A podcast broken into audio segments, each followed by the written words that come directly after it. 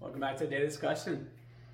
I had a thought on the way home today as I was getting lost in back roads weaving through traffic that the reason why I've been able to make so many strides in my health is because I routinely asked the question of why and why not.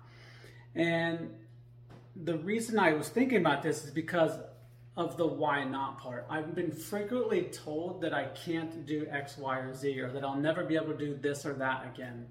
And I just continuously said, well, why not? If this is going to work the way you say it is, if I'm doing this because of that, then why would I not be able to do what I want to do? That's the point of the treatment in the first place.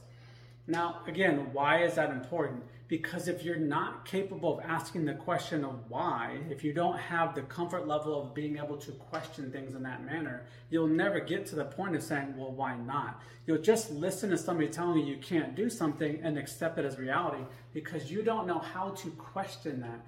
I don't have that problem. I never have. That got me in a lot of trouble. It's also gotten me a lot of advancement too. And I will take both. I don't really care. People can yell at me all they want. It doesn't bother me. That's their problem, not mine.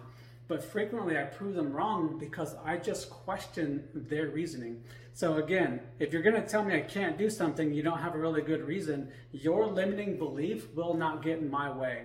So if if you have that problem, reach out. Let's have a conversation because if you can just get to the point of asking why, then why not? It's just one more step away from getting to where you need to go or where you want to go and know you can deep down, but somebody else's limiting belief has led to your limiting belief of not allowing you to advance to the level that you know you could internally. So hopefully that helps somebody else. And like I said, reach out. Let's have a conversation.